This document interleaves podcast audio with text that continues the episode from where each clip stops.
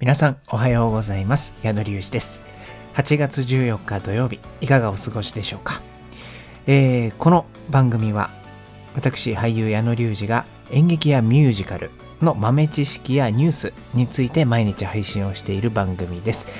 もしよろしければ最後までお付き合いください。今日なんですけれども、実はですね、今更というか、この前テレビでもやってたんですけど、今日僕 Amazon プライムで馬券物の子を見たんですね。これ皆さんもご存知かと思うんですけれども、2015年公開の長編アニメーション映画で、その監督は細田守監督で、今はね、最近その、竜とそばかすの姫という作品がですね、最新作として上映されておりますけれども、皆さんは竜とそばかすの姫ご覧になりましたでしょうか。僕はまだちょっと見れてないんですが、このね、前作になるのかな、サマーウォーズとか狼子供の雨と雪とかね、時をかける少女ということで、有名なもう超ヒット作を、生み出している細田守監督の作品、最新作竜とそばかすの姫なんですが、そうですね、調べると前作になるのかな、化け物の子という作品を Amazon プライムで見ました。実際に映画館でやってる時に見たりはしなかったんですけれども、最近なんか夏といえばジブリと細田守監督の作品というようななんか風潮になってきてるような気もするんですけれども、このね、なぜ化け物の子の話をしたかというと、なんと劇団四季が2022年にミュージカル化することが決定したそうです。この化け物の子はですね、ヒットアニメ映画を生み出してきた、先ほど言った細田守監督の作品の中でもですね、老若男女問わず人気が高い作品ということで、2016年には日本アカデミー賞ですね、日本アカデミー賞の最優秀アニメーション賞を受賞しています。この劇団四季がですね、国産ミュージカルという、海外からの作品を持ってくるとかじゃなくて、日本が生み出した作品を、題材にしたミュージカルとしては史上最大規模のロングラン公演として挑むのがこの化け物の子なんですね。なのでこの公演に先駆けまして、原作映画私見たばっかりですので、その魅力についてお話をできればなと思います。ぜひお付き合いください。矢野隆二の演劇ミュージカルチャンネル。この配信は演劇メディアオーディエンスのスポンサーでお送りいたします。ということで、皆さんまずこの化け物の子見ましたかね。これ、どんな作品かというと、人間の男の子が化け物の世界に迷い込んで、そこで強くなっていくと、簡単に言っちゃうとこういうお話なんですけれども、この作品の舞台はですね、人間界の、渋谷が主に出てくるんですけれども、そこと化け物たちが住む異世界がありまして、そこの街の名前がね、渋谷の渋に、天井の天に街と書いて渋天街という街なんですよ。それである夜ね、その主人公の蓮がですね、少年蓮が渋谷の街を歩いていると、そこでそのとあるこの成り行きからですね、この渋天街に迷い込んでしまうんですよね。そしてその渋天街ではですね、ちょっとこうイベントというか事件が起きていて、何かというと、その渋天街の化け物たちを統率する宗師と言われるうさぎさんがいるんですけれども、このうさぎさんがですね、新しく自分はちょっともう引退するから、次の宗師選ぼうってことで、候補者2名の次期宗師争いというのが始まろうとしていたんですよね。そして、この候補者なんですけれども、1人はですね、その強さと品格を合わせ持ったリーダー的な化け物、イノシシのようなね、登場人物がいるんですけれども、このもう一人がですね、圧倒的な強さを持っているんですけれども、ちょっとね、荒くれ者というか、粗暴なちょっと荒いところがある化け物の熊徹という、この化け物のこのね、メインビジュアルで立っている熊の化け物ですね。そうで、この熊徹もですね、実際天涯孤独でですね、皆からはこの厄介者扱いされているんですね。で、そういったところでこの熊徹はですね、そのひょんなことからこの少年蓮と出会って、蓮はですね、この熊徹に弟子入りするわけなんですよね。この流れからですね、ちょっと蓮は家族の問題があって、ちょっとお母さんがいなかったり、お父さんがいなかったりみたいなところで、その家族の愛情っていうのはなかなか受けずに、このね、過ごしているわけなんですけれども、そんなところでこの熊徹と出会って喧嘩ばっかりするんですけど、なんかねこの熊徹ともなんかいい感じのこの距離感で、後にはねこの親子のような絆が芽生えていくというような話なんですけれども、この異世界化け物の世界の重点街ではキュータっていう名前を熊徹から付けられます。そう、最初は絶対嫌だみたいなこと言ってるんですけれども、この、重点街からのみんなにはキュータキュータって呼ばれて親しみを持たれるようになっていくということなんですね。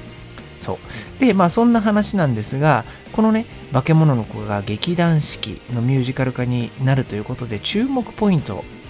いくつか挙げたいなと思うんですけれども、劇団四季がね上演する作品には、全体を通して人生は素晴らしい、生きるに値するというようなメッセージが込められているそうなんですね。で、この映画化け物の子にも通じるものがもちろんあります。家族の愛情っていうのをさっき言ったように失ったキュータ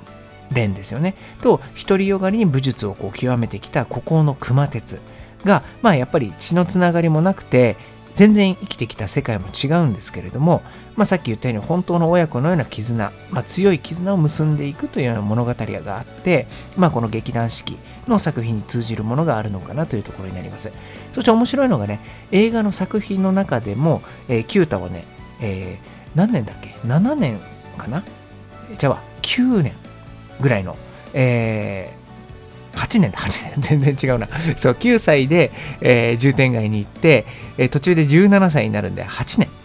の時間が過ぎて青年になるんですね。そう、もう急成長を途中で遂げるんですけれども、強くなって、そんな時にね、ふとしたきっかけで偶然迷い込んだ重点街から逆に渋谷に戻っちゃうんですよ。そう、そこでまた新たな出会いがあって、高校生の女の子楓と出会ったことで、これまでねそのキュータは、この9歳の時に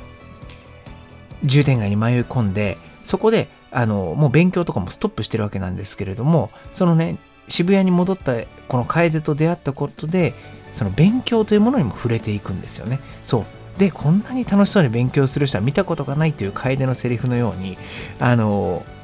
キュータはね今までやってこなかった勉強を楽しそうにするんですよね。そう、今まで戦うこと、強くなることっていうのを重点街で、熊徹に叩き込まれてきたんですけれども、そうじゃない人間世界に改めて触れて、その狭間で化け物の世界に行くのか、それとも人間の世界に戻るのかというようなところの葛藤も見えるというのがこの作品の面白いところでもあります。そうで、このね、途中でその創始争いみたいなところも試合としてあるんですけれども、それとは別に人間世界で生きるのか化け物の世界で生きるのかという、そのキュータですね、レンの心の揺れ動きとか、そして化け物の世界とこのリンクしていってね、問題がまた大きくなっていくんですけれども、そういったところがこの作品の超見どころなところであります。そう、見たばっかりでね、ちょっとなんかこう前後したりとか、あれこれこうだったっけなみたいなところがあって、ちょっと伝わってないかもしれないんですけれども、やっぱりね化け物の子、この迫力のある戦闘シーンとか、人間世界、もう渋谷なんて本当に、僕は結構その NHK のリポーターやってる時に毎週のように渋谷行ってたので、ここ通ったことあるとか、こんなこれあるあると、本当にね天狗とかいう居酒屋とかの看板とか、もうねめちゃくちゃ細かいディテールというか、本当になんかこう写真に写し出されたような細かい描写があって、もう渋谷に行ったことある人は本当にびっくりするんじゃないかなと思います。そしてそういった化け物世界とかの映像美ですよね。なんかねちょっとこう重点街もなんかここって渋谷の一角に似てるなみたいなところがあったりとかして、そのなんかねそういうリンクもあるのかなって勝手に思っちゃったんですけれども、そういった楽しみ方もできるなと思いました。そうで、劇団四季ではですね、パペット、人形とかね、マジック、特殊メイクなどを駆使してこの化け物の子の、ミュージカル化に挑むということで、脚本とかね歌詞はアナと雪の女王を担当された高橋千佳恵さん、そして演出はですね、恋に落ちたシェイクスピアの青木剛さんですねがそれぞれ担当するということで、もうね上演前からファンの方々にはもうすごいこのクリエイティブチームに対する期待がね寄せられているということなんですよね。そうで、この肝心な公演の日程なんですけれども、劇団四季の新作オリジナルミュージカルの化け物の子はですね、2022年、来年ですね、4月30日から東京の JR 東日本四季劇場秋で開幕予定となっております。ね、これをまたちょっとコロナとか伸びたりとかね、中止延期になったりしないことを祈りつつ、来年を待ちたいなと思います。ということで今日は、劇団四季の、新作ということで、化け物の子が、ミュージカル化するというテーマについてお伝えをいたしました。皆さんは化け物の子を見ましたでしょうか？見てない方はですね、ぜひ僕と同じく Amazon プライムなどで視聴ができるようなので、見ていただければなと思います。ちょっとね、細田守監督作品をちょっとハマりそうなので、何個か見たいなと思っている今日この頃でございました。ということでお相手は私、矢野隆一でした。ではまた。